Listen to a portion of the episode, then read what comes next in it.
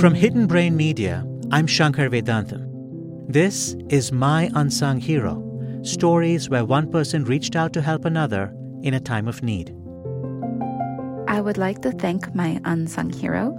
I do not know her. He just pulled up a chair and we talked, I'd say, for about. I can't even express to you how much you've changed my life. Today's story comes from psychologist Bob Cialdini. When Bob was a senior in high school, he was really good at baseball. Good enough that one day a scout showed up at his last game of the year and handed him a piece of paper.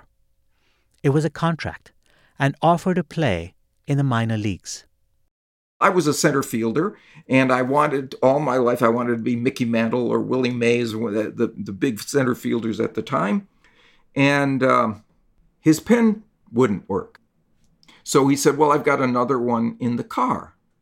So we walked to the car, and along the way, he said to me, "So tell me something. Are you any good at school?" I said, "Yes, I am." He said, "Good enough to get into college?" Yes, I am. Good enough to finish college? Yes. Do you like it? Do you like thinking about academic things? I love it. And he put the contract away and he said, Go to school, kid. Because most likely you won't get to the majors. But what you've told me is that you're good at something you really like, that should be where you go. The truth is, he was right. I mean, I was pretty good, but I couldn't hit a slider, a good slider. And I was going to be seeing a lot more good sliders if I went into professional baseball. And he, I think, understood that. And gave me advice I've always been thankful for him for providing to me.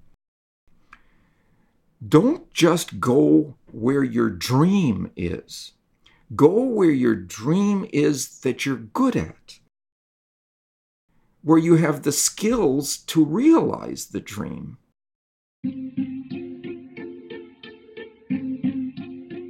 he did something that was generous, and um, and I will always be uh, indebted to him.